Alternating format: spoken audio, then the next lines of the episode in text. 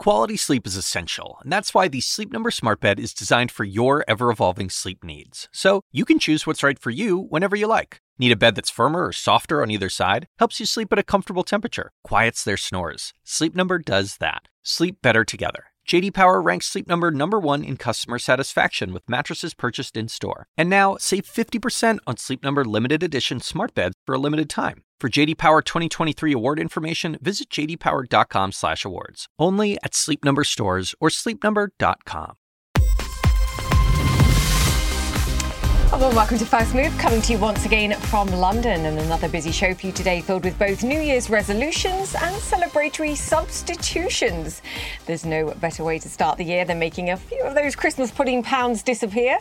The CEO of gym giant Planet Fitness is seeing membership at all-time highs thanks to ultra-affordable membership plans. It says that trims weight lines without busting budgets. Chris Rondeau joins us with his take on consumer health in more ways than one, clearly, and from workout gratification to guilt free temptation. We'll hear from the co founders of the WNWN Labs. They're an ethical food startup that's aiming to produce cocoa free chocolate to market they claim is indistinguishable from the real thing. Better for our health and apparently the climate too. And the treats are even safe for dogs. Crucial for me. Few treats though on Wall Street for now this week. We're on track for another subdued open today. Take a look at that. This comes after Tuesday's 1.5% drop for the Nasdaq. Tesla trouncing, I think, is what tells the tale, falling more than 11% for its seventh daily loss in succession amid reports that it's now cutting back on Chinese production. Slowing demand and forced selling fears at play here, of course, too, I think, as well as the continued overhang from Elon Musk's Twitter purchase. Tesla shares, just to give you some context, now down some 70% since January of this year. That's its worst year ever in terms of performance as a public company, though the stock ticking higher for now. Pre market up around 2% at last check, mm, now 1.5%. Let's take a look at what's going on in Asia too. Hong Kong rallied after the city's chief executive announced the lifting of most COVID health restrictions. China's moves to reopen its borders in January has lent an overall positive tone to Asian markets over the past week or so, but there's clearly lots of concern now about how freer movement will strain both their healthcare systems, but what measures other nations now are doing to protect themselves as well. The United States is considering PCR tests for incoming Chinese tourists, according to reports, and Japan, Malaysia, and Taiwan putting in place new restrictions as well. As you can probably guess, we begin today's show once again in China. As China eases its zero COVID policy, the number of COVID cases there continues to rise. The outbreak is putting Chinese hospitals and funeral homes under immense pressure and draining resources. CNN's Paula Hancocks is following the story from Seoul. As many are celebrating China's decision to ease its COVID border restrictions, some countries are starting to put restrictions in place, anticipating an influx of travellers from China in coming days and weeks. Now, there is an explosion of COVID infections within China, and there are concerns that this could begin to cross beyond its borders. The United States, for example, says that it is looking to put in place new COVID measures due to the rising cases in China For travellers coming from mainland China, but also talking about the quote lack of transparent data. This information coming to us from US officials, one of those officials saying that a decision could be made soon. Also pointing out that without data, it is very difficult and becoming more so for public health officials to try and identify any potential new variants and also to be able to react quickly to try and reduce the spread of any of those variants. Now, other countries also putting plans in place Taiwan, for example, has said that in the coming days it will require all travellers from mainland China to test on arrival. A similar situation in Japan. In fact, Japan's Prime Minister Fumio Kishida said he is restricting plans to increase the number of flights to and from China because he is concerned about the increase uh, in infections there, saying that it is difficult to grasp the detailed situation. India also putting some restrictions in place. Now, this is a significant significant part of the very abrupt dismantling of China's zero COVID policy. But the lack of data, the lack of numbers of, of infections, hospitalizations, and deaths coming out of China is concerning many around the world. Paula Hancocks, CNN Seoul. Now, given concerns about an explosion of COVID cases across China, we're learning that the United States is considering new restrictions on people travelling from the country. Let's get right now to Arlette Saenz live in St. Croix, where President Biden is vacationing. Arlette, great to have you with us. Uh, there's no rest. Clearly, when this kind of thing's going on around the world, many nations are concerned now what the explosion in cases in China means for international travel as China reopens. What do we know about what the United States is considering and how quickly they might choose to act? Well, the U.S. is currently considering adding some new travel measures themselves here when it comes to those travelers coming from China. U.S. officials say that that is because of the rise that they've seen in COVID cases in the country, but also what they are calling a lack of transparent data about the situation in the country. Now, these consultations are being made in coordination with public health officials here in the U.S. as well as partners around the world. And one U.S. official told me this morning that uh, they believe a decision on adding possible testing requirements to travelers coming from China could come soon. Now, one thing that officials are really pointing to is the data that they are receiving from China about the COVID cases there. And there are concerns among public health officials that this would uh, cause uh, more difficulty in trying to identify new variants and also find ways to protect people uh, from COVID 19. The World Health Organization just last week expressed concern about the rising cases as well as saying that more information is needed. Now, as Paula noted, some other countries have already taken some steps to try to address these travelers coming from China amid the rising cases. You have Japan that is requiring testing upon arrival. India is also pri- uh, uh, uh, requiring proof of a negative test upon arrival. Those are steps that are set to go into place in the coming days. So the U.S. is evaluating uh, all of the options at the moment, seeing some of the things that these other countries are doing, and they said that they will be making a decision that is based on science and public health. But it's very clear they have been watching the end of this co- zero COVID policy very very closely, watching this rise in cases, uh, and also continuing to press for more data and transparency from China uh, so that the U.S. and other countries around the world can also make plans about uh, things like new variants and other measures they could put in place to protect their people.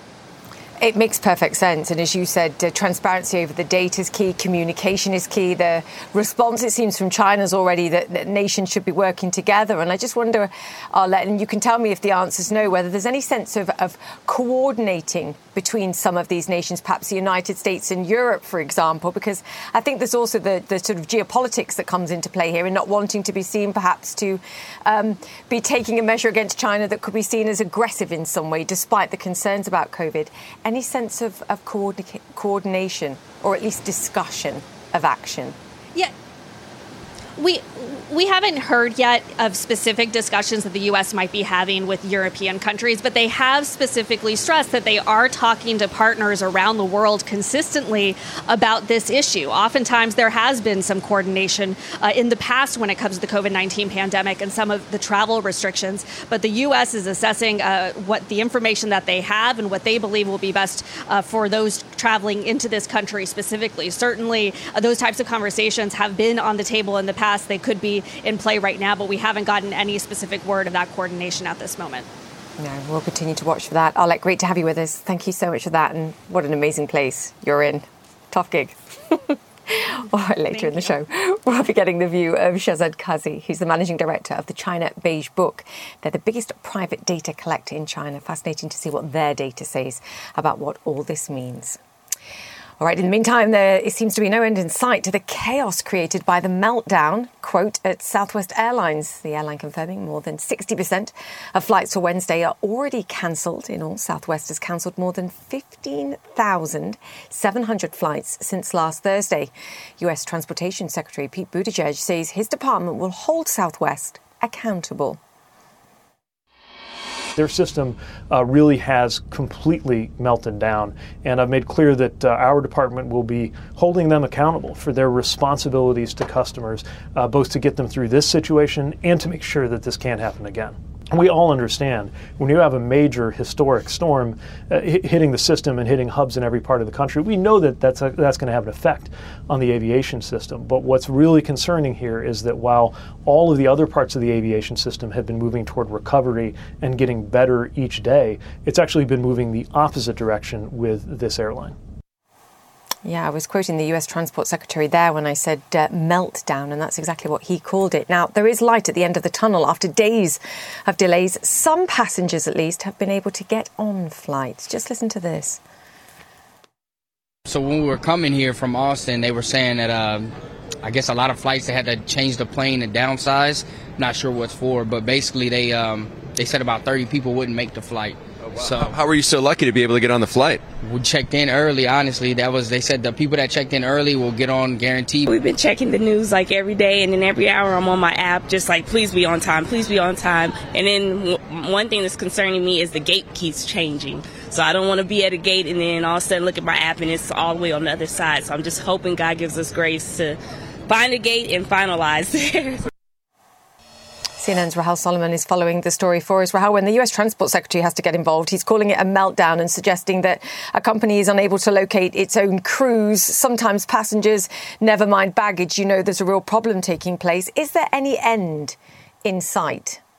Well, you know, the way it was described to me, Julia, is that if you have a Southwest ticket between now and the end of the year, you have a one in three chance of making that flight. Wow. So Exactly. I mean, pretty dire prediction there, right? And the reason why is because Southwest has said it has proactively canceled about two thirds of its operation, not because of the winter storm, but because its system was so scrambled, as you pointed out, not being able to match uh, aircraft with crews, available crews. So they have proactively canceled about two thirds of their operations to try to sort it out and to try to get systems back in place. So it is becoming clear that, you know, relief, I guess, is in the eye of the beholder, but it is becoming clear that that it is not necessarily going to be a quick or easy fix. The CEO, for his part, Bob Jordan, saying he's sorry. Take a listen. The tools we use to recover from disruption serve us well 99% of the time, but clearly we need to double down on our already existing plans to upgrade systems for these extreme circumstances so that we never again face what's happening uh, right now. And Julie, I think the question now becomes do they do what they say that they will do? Do they upgrade those systems? Because the Southwest Pilots Association has told CNN that these problems have been brewing for months, for quite some time. They say that they've been warning about these issues. They've been having these issues for the past 20 months. Wow. I mean, this to. Um use a bit of a pun here, is a, is a perfect storm of, of shocking weather, of challenges more broadly, of Christmas travel, which we know was, was heightened as people try and get over around the country. Um, what kind of investment are we talking about? What kind of impact on, on the business? Because if they've known for at least 20 months, um, there's likely to be old, I'm assuming, mm. IT infrastructure in this company well, that's long needed upgrade. It's a great point. I think that's the big question now, certainly for uh, those of us in the financial journalism, you know, industry, those who are not stuck in the airport. The question that we're now asking is, well, how much is this going to cost? Southwest, of course, the largest pure play domestic player here in the U.S. And so how much will it cost to upgrade these uh, scheduling IT systems? To put this in perspective, the pilots associations, the pilots union that I just mentioned, they say that these systems have not been upgraded, Julia, since the 90s. And you'd have to think back. I mean, what technology were we using in the 90s? We were walking around with those portable CD players and the headphones, and I think we were still using floppy disks. So I think that really drives home the point that if that is in fact true, what the pilots union says, these are systems that are in dire need of being upgraded, and perhaps this storm is a is a catalyst to sort of incentivize the company to uh, sort of heighten those those plans, escalate those plans, or double down, as the CEO has said. Yeah, and the US Transport Secretary is going to be after them certainly if they uh, if they don't. Rahel Solomon, thank you very much for that. Okay, let's move on. Pope Francis says his predecessor Benedict is very sick, quote, and has asked for prayers for the 95-year-old former pontiff. Joining us now is CNN's Vatican correspondent Delia Gallagher. Delia, what more do we know about his health? Well, you know, Julia, it was something of a surprise this morning when the Pope made these comments asking for prayers for Pope Benedict and saying he was very sick. Let's take a listen to what he had to say. It was just a few hours ago. I want to ask you all for a special prayer for Pope Emeritus Benedict, who sustains the Church in his silence. He is very sick. We ask the Lord to console and sustain him in this witness of love for the Church to the very end Following that, the Vatican did issue a statement saying that the Pope Emeritus' health had declined in the last few hours. They say due to advanced age. He's 95 years old. They say his doctors are monitoring the situation and that Pope Francis had gone to visit the Pope Emeritus. That is what we know at the moment, Julia. Uh, I will say that if the Vatican has come out publicly with this information, it means the situation is pretty serious indeed. We're monitoring it for any updates, and we will bring those to you when we have them. Julia? Delia Gallagher, thank you so much for that. And as you said, any further developments, we will bring them straight to our viewers. Okay, straight ahead. How to lose pounds without paying pounds or dollars, actually, in this case. The CEO of Gym Chain Planet Fitness is up next. Plus, what about just taking Plan B? And eat more chocolate. That's probably my choice. The startup, which says its cocoa free alternative is better for your weight, for workers, and perhaps the world too. That's all coming up. Stay with us.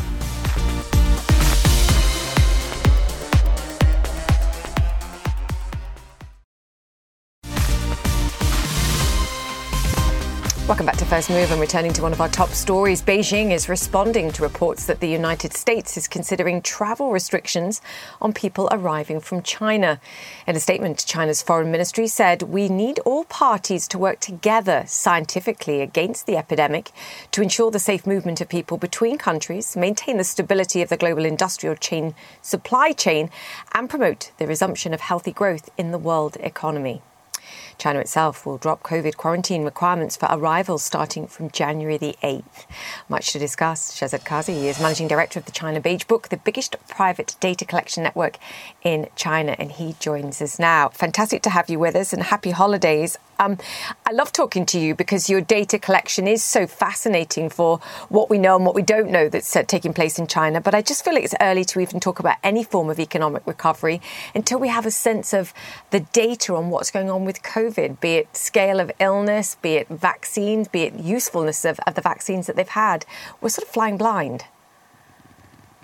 Yeah, that's exactly it, right? Markets are flying completely blind. We have no idea at this point. You know, COVID data coming out of China used to be pretty useless, but now it's all scrapped altogether. We have no idea how bad it is, uh, literally. But of course, there are reports coming out showing us that there's widespread death, uh, hospitals are starting to get overrun, and so on and so forth. Uh, that's one aspect of it. Of course, markets right now, uh, you know, they've been very obsessed with the idea of a reopening in China. Uh, the real question now, of course, is how quickly can this virus be brought into control so that people can actually participate in the economy so that you get an actual reopening where workers are working and consumers are consuming.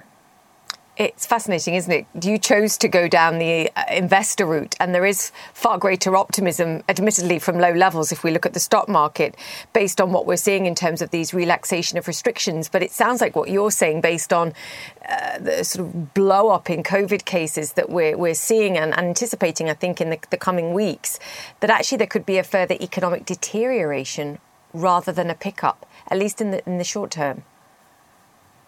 That's exactly it. I think the data that we're going to get at the end of this month, uh, going into early next year, are going to show some amounts of further economic deterioration. Uh, you know, the reality is that COVID is going to disrupt operations at factories. Uh, you're going to see a lot of continued "quote unquote" self quarantining now from uh, you know folks who are trying to avoid getting sick. Uh, so I think economic activity uh, is already, by the way, really bad. Right, the Chinese economy is struggling by all accounts. Whether you look at private numbers like ours from November, or you look at other official data that has come out. Uh, so we have a long way to go in terms of digging, you know, the economy trying to dig itself back out of this hole that's in. Um, and so any type of, you know, rebound, real recovery is still months and months away. What about the data that you're collecting as far as COVID itself is concerned, and I know you're in a quiet period before releasing your latest data, but just in broad terms, can you give us a sense of, of the scale that we're talking about? Because there are sort of pretty astonishing numbers, I think, being thrown around, whether that's the extent of, of COVID cases or even just the transmission rate now that we're seeing. Yeah, you know, I think Julie, COVID is just running rampant right now. You know, where we are absolutely talking about a wildfire, especially in the major cities where all the focus is. Uh, the next thing I think that we're going to be worrying about is what happens, especially over the upcoming Spring Festival, the Chinese New Year, uh, when we see flare-ups happening in the rural parts of the country, in the less developed parts of the country, uh, which, by the way, sometimes happen to be very, very important also for commodities producer, producers, manufacturers. So there's still again a, a element Chinese consumption of global commodities and a global supply chain element linked right to it. So, you know, the reality is COVID has not peaked. The peak is ahead of us. The pain and additional bad news is ahead of us right now. So, the peak and the pain of COVID has not yet been seen. What about the economic downside? Because you always have to, to balance the deterioration and the concern about the economy with potential, I think, for stimulus coming through. Have we seen the, the downside for the, for the economic data, do you think, that, that you've collected so far? Or again, we could see worse? Yeah, look, I, I, think I think it's probably still a little too early to call the bottom. Um, mm. You know, I I think, I think, as we said, the economy is likely going to worsen a little bit more. Now, looking out into next year, the upside here is that there is room for stimulus, right? Uh, once you get this COVID situation under control, you potentially have the ability to do uh, a little bit more fiscal stimulus than you did all of this year. There is room for monetary stimulus. Uh, uh some of the borrowing numbers that we looked at last month were encouraging. They were showing a return uh, to banks and a return, uh, you know, to the credit markets by companies. So those are some positives which we would look to see, you know, getting more traction on as you get into next year. so again, the point I think right now is I think you're going to get a better 2023 than 2022. That really isn't the question anymore. It's all about the timing uh, and how soon do you see a recovery start to take shape. Um, to me, this is more of a second half 2023 story. What are you watching for then over the next couple of quarters? And I've already seen stories that catch my attention, which is importing of things like Paxlovid from Pfizer. Uh, the import of um, the BioNTech vaccine, at least for foreigners in China, not Chinese citizens. Something like that could be a huge game changer. And of course, it ties into the economics, it ties into the geopolitics of, of a kind of decision like that. But do you expect any kind of relaxation on that front? Because that surely would be a game changer in terms of, of vaccines and, and building up the resilience for Chinese citizens. I think access access to vaccinations and therapeutics uh, is going to be absolutely required. You can't just have a situation where folks just keep getting COVID over and over again uh, in China. So that's going to be absolutely necessary. And beyond, so that is going to probably usher in a far greater revival, recovery on the consumer side of the economy, so that people are able to go to theaters, restaurants, and travel much more freely than they are right now, even despite despite the openings you're getting. The longer term picture, of course, is what happens crucially with the Chinese property sector, which is in a deep hole. And, and trying to resuscitate that is going to take a long time, but you're not going to get growth levels of the past. You're not going to get those booming, that booming housing market that you had previously. Um, and finally, the thing that I'm looking out for is, of course, what continues to happen when you get a Chinese recovery at home eventually in 2023, but you get a global economy that is slowing down because that's going to obviously uh, put pressure on the Chinese manufacturing side, on Chinese the export-led growth, which the country still is very much reliant on. Yeah, and we've already seen companies that are um, trying to shore up their supply chains, the likes of Apple, Tesla. We know have got uh, challenges too, so it's a longer term story as well. Um, Shehzad Qazi, great to chat to you today. Thank you so much, and we'll speak soon.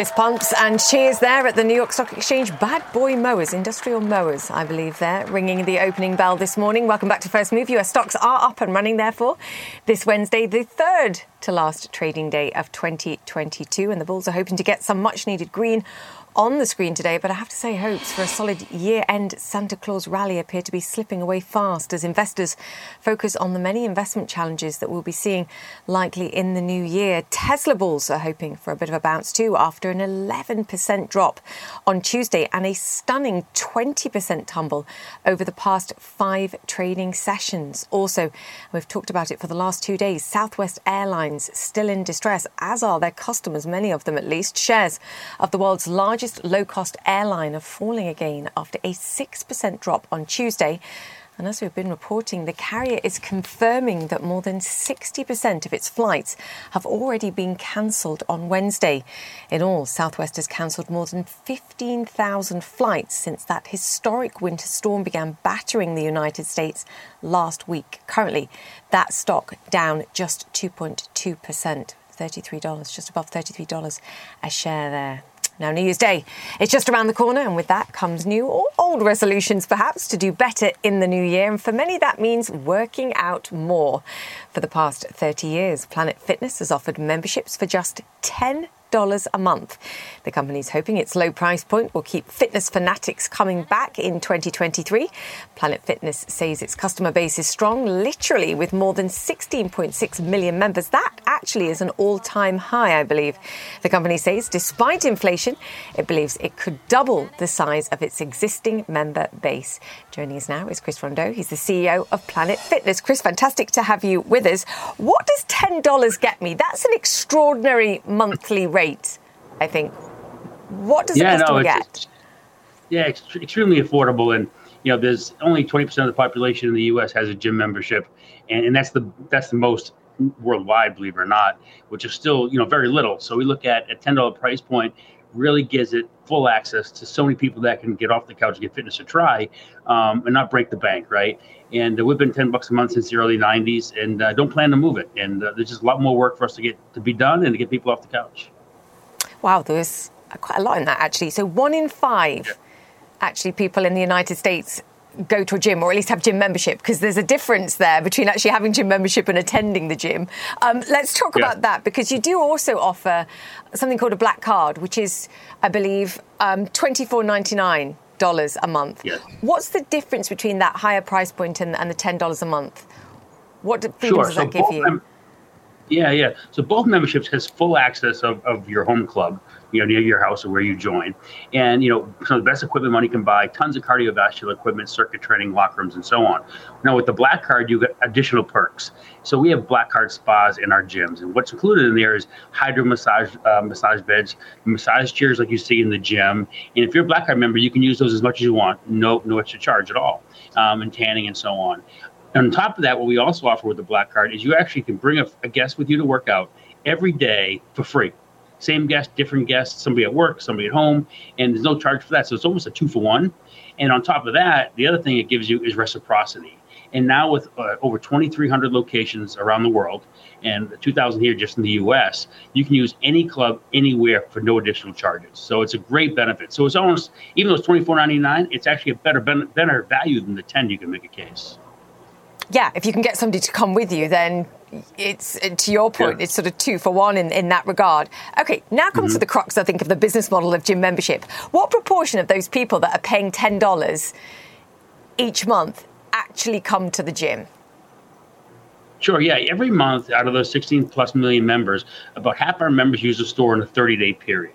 And every 30 days, that changes over. It's a different mix of that same 50%. So, so uh, membership or workouts are somewhat, somewhat episodic at times, where you work out a lot, you're getting ready for an event, you're getting ready for a wedding, let's have you, and then you fall off the wagon a little bit, or your kids' soccer games get in the way. But the big beauty of $10 a month memberships is that you know, you have to take the summer off because of, of, things where work gets busy, you can take time off. You're not breaking the bank and it's only $10. So it gives you the availability and accessibility to work out whenever you can and whenever you have time what's the plan to go from where you are today? And I think post pandemic, people are sort of getting back to the gym. Yes. To your point, $10, whether you go to the gym or not, it's two Starbucks a month, arguably. So perhaps people don't decide to cancel, they just keep paying it, which is a benefit to your business as well. How do you go from where you are today to doubling that membership? Because that's a push, even with just yeah. a fifth of people going to the gym.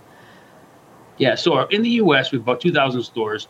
Uh, we can ha- we fit from basic market research at least 4,000 locations just domestically right now. So so only about halfway there domestically um, here in, in, the U.S. So and on top of that, we're now in uh, four countries. We're in Canada, Mexico, Panama, and Australia. Um, plenty of runway there. We, we just announced we're going to go to New Zealand in 2023. Um, and what we found is you know, intimidation is real. The, the judgment-free zone is what we stand for. People can come in. If you've never worked out before, you're not going to feel intimidated or feel uncomfortable. You're going to fit right in. Ten bucks a month is accessible and affordable, and everybody can have access.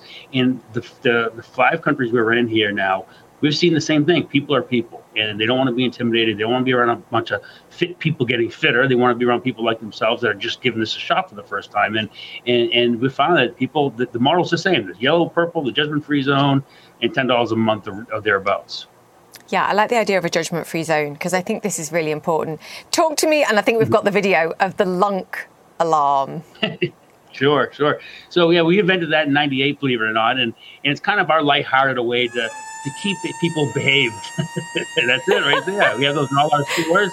And and our definition of a lunk alarm or a lunk is one who grunts, drops weights, and judges others. So it's kind of oh. our lighthearted way to keep people behaved and keep the atmosphere uh, fun and, and comfortable. yeah, you're like, don't be such a show off please. Now the alarm's going off. At some point, you've also offered pizza, I believe, and bagels, which some might argue sort of defeats the purpose of a gym. But I think, to your point, it's about building that community. Is that sort of what you're looking for in a franchisee as well? Because we, you know, we should talk about the business as well of this. This is about franchisees coming to you and opening up as well, which at this point in time, wherever you are in the world, um, is more challenging. The financing's more challenging. The prospects more challenging.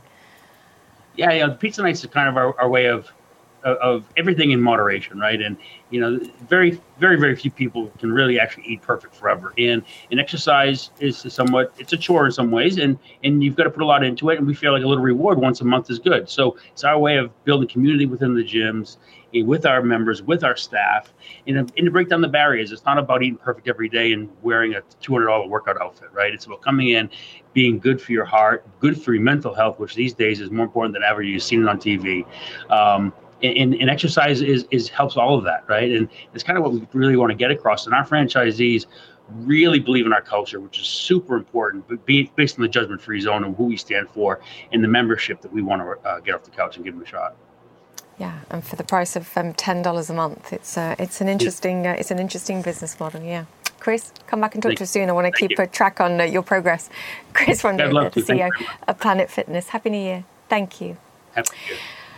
All right, in today's Connecting Africa, this year's COP27 was a chance for the world to debate the climate crisis. One of the debates to emerge, of course, from that summit is how to follow climate friendly agendas on a continent that's suffering from energy poverty and still needs to industrialise. The Africa Finance Corporation is engaged in climate friendly policies and acknowledges that industrialising without fossil fuels still remains a huge challenge.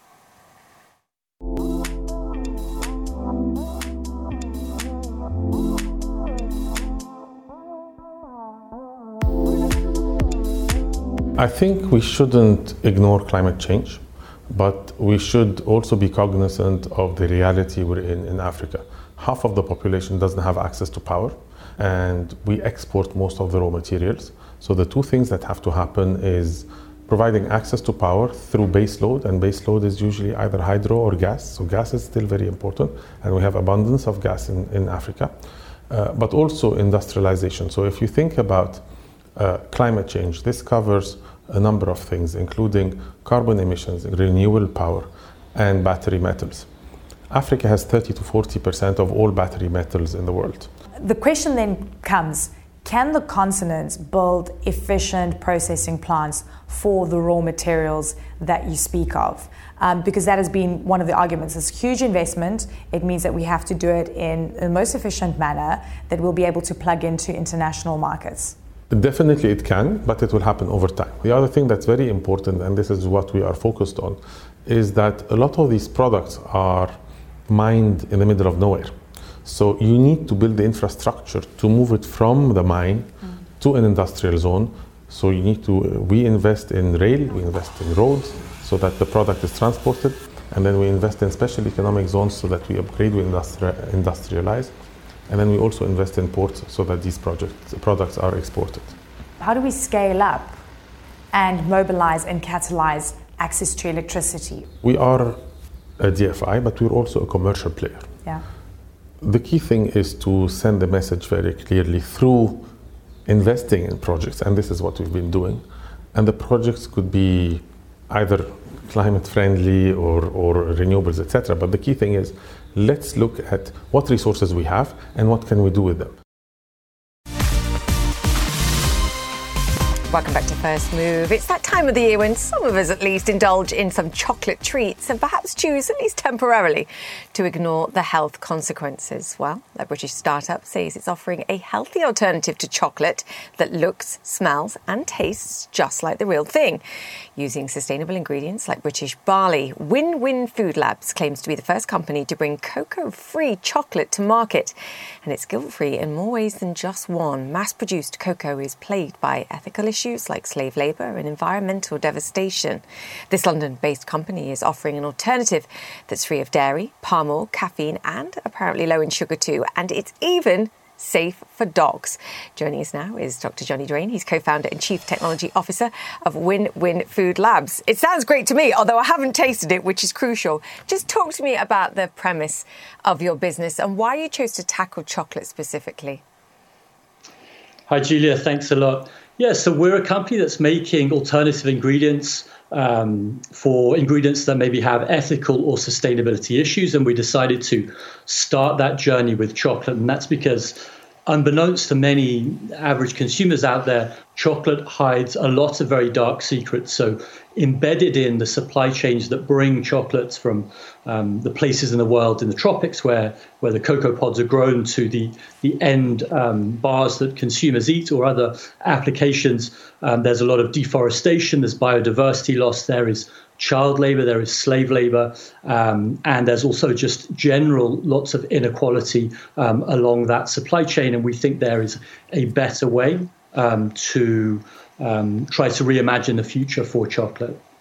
Yeah, it's a great way of saying it. Actually, some in some way future-proofing food. I think I do remember it was around two decades ago. Some of the biggest chocolate makers, um, Nestle, Mars, I think Hershey in the United States as well, signed a protocol that was going to tackle their supply chains and look for um, compromised workers in that supply chain and protect them. Are you saying actually, despite perhaps their best efforts or what they say is their best efforts, it's simply still not good enough? Absolutely. So that the, that protocol was the Harkin Engel protocol. Yes. Um, so about 20 years ago, and since then, you know, it was non-binding. Um, didn't really commit anyone to really do anything. There was a lot of kind of, um, you know, smoke and mirrors around it. And change since then has been, I would say, slow and slim. And we're still asking the questions: Why haven't, um, you know, the situation for these very hardworking cocoa farmers in West Africa, Ghana, Ivory Coast, where about two thirds of all of the world's chocolate comes right. from, why haven't their conditions changed? Why, why are we still asking these same questions? Okay, talk to me about the chocolate then. You have to talk to me about taste because I mentioned the barley. You also use carob as well, so it's cocoa free. How are you creating a taste that you say smells like chocolate, tastes like chocolate, the textures like chocolate too? Because I have to say, the little skeptic in me has tried carob chocolate versions before and been sort of really disappointed. Yeah, so first of all, just to say that we're not anti chocolate. We think there's lots of people doing amazing, very valuable work trying to make the world of chocolate better.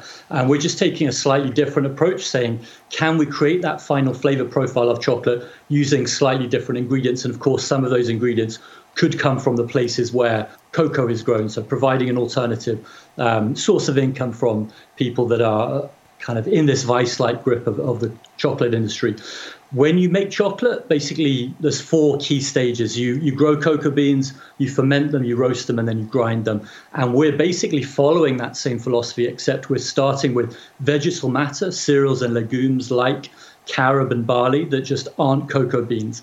And within them, they have similar um, you know, chemical compounds that are found in cocoa, and then using um, that fermentation and that roasting, we're teasing out those same same flavor profiles, flavor compounds that are found in the final flavor profile of a bar of chocolate, which might have several hundred chemical compounds that give it that aroma and that taste that we know and love.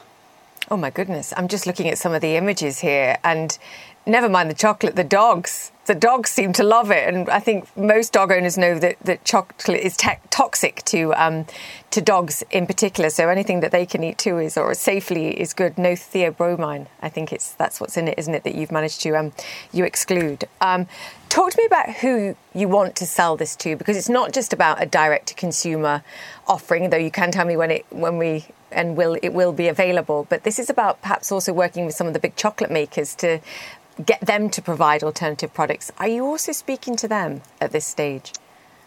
Absolutely, and you know a lot of those big companies. Look, six companies dominate sixty percent of the global chocolate market. So there's some a small number of really big players, and they're absolutely interested in what we're doing, and they've come and slid to our DMs, and you know we've chatted to them. Look, for us, we want to have um, all, the issues with the chocolate industry are deeply systemic.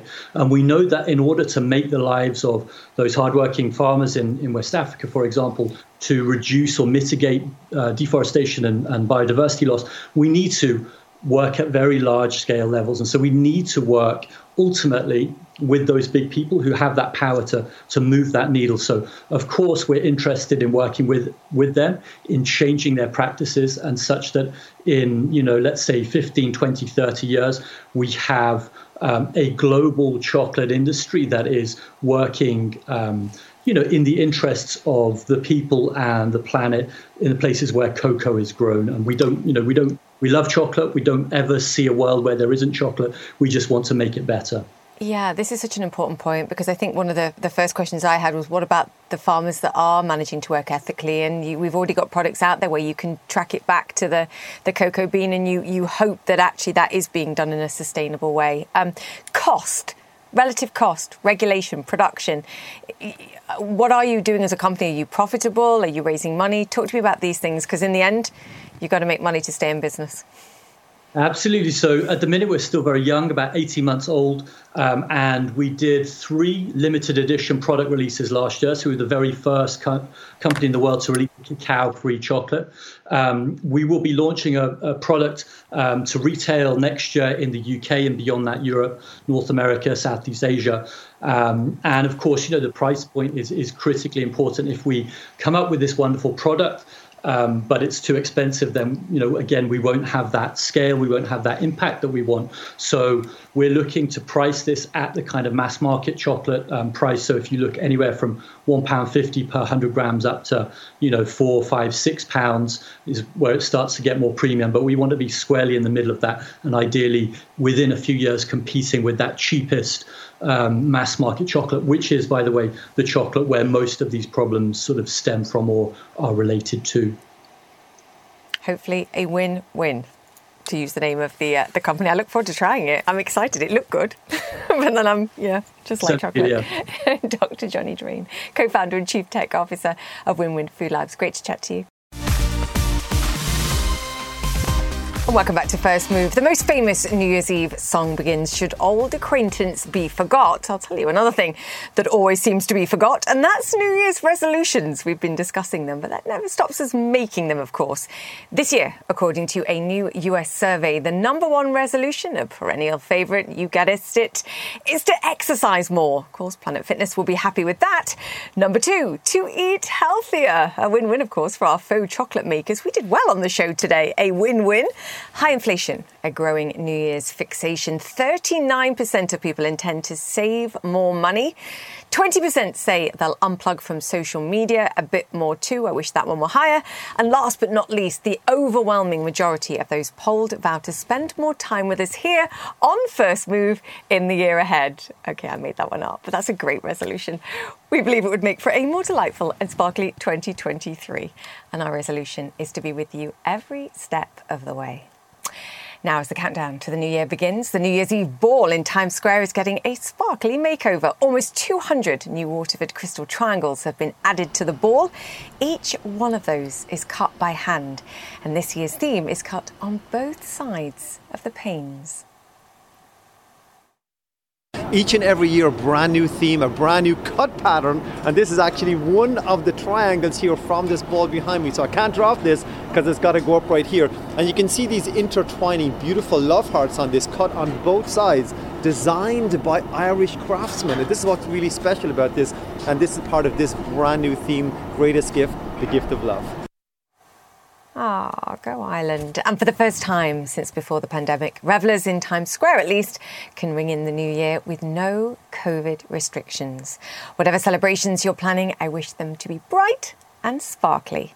And you can celebrate the new year this weekend with CNN International 2 will feature special coverage from across Asia, Africa, Europe, Latin America, and the United States, and even the metaverse as the world welcomes 2023 with New Year's Eve Live. Starting in Asia, New Year's Eve Live will follow the sunset as celebrations peak in major cities around the globe, beginning at midnight in Sydney. That's 9 p.m. Saturday in Hong Kong, 8 a.m. Eastern Time. Do not miss CNN's celebrations. And that's it for the show. If you've missed any of our interviews today, they will be on my Twitter and Instagram pages. You can search for at G CNN. Connect the World is up next, and I'll be back tomorrow.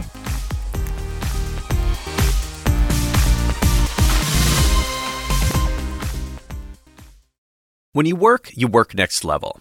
When you play, you play next level. And when it's time to sleep, Sleep Number smart beds are designed to embrace your uniqueness, providing you with high-quality sleep every night. Sleep next level.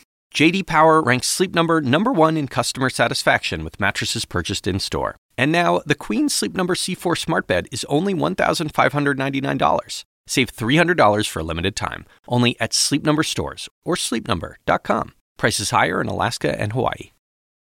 Quality sleep is essential, and that's why the Sleep Number Smart Bed is designed for your ever evolving sleep needs. So you can choose what's right for you whenever you like. Need a bed that's firmer or softer on either side? Helps you sleep at a comfortable temperature, quiets their snores. Sleep Number does that. Sleep better together. JD Power ranks Sleep Number number 1 in customer satisfaction with mattresses purchased in-store. And now, save 50% on Sleep Number limited edition smart beds for a limited time. For JD Power 2023 award information, visit jdpower.com/awards. Only at Sleep Number stores or sleepnumber.com.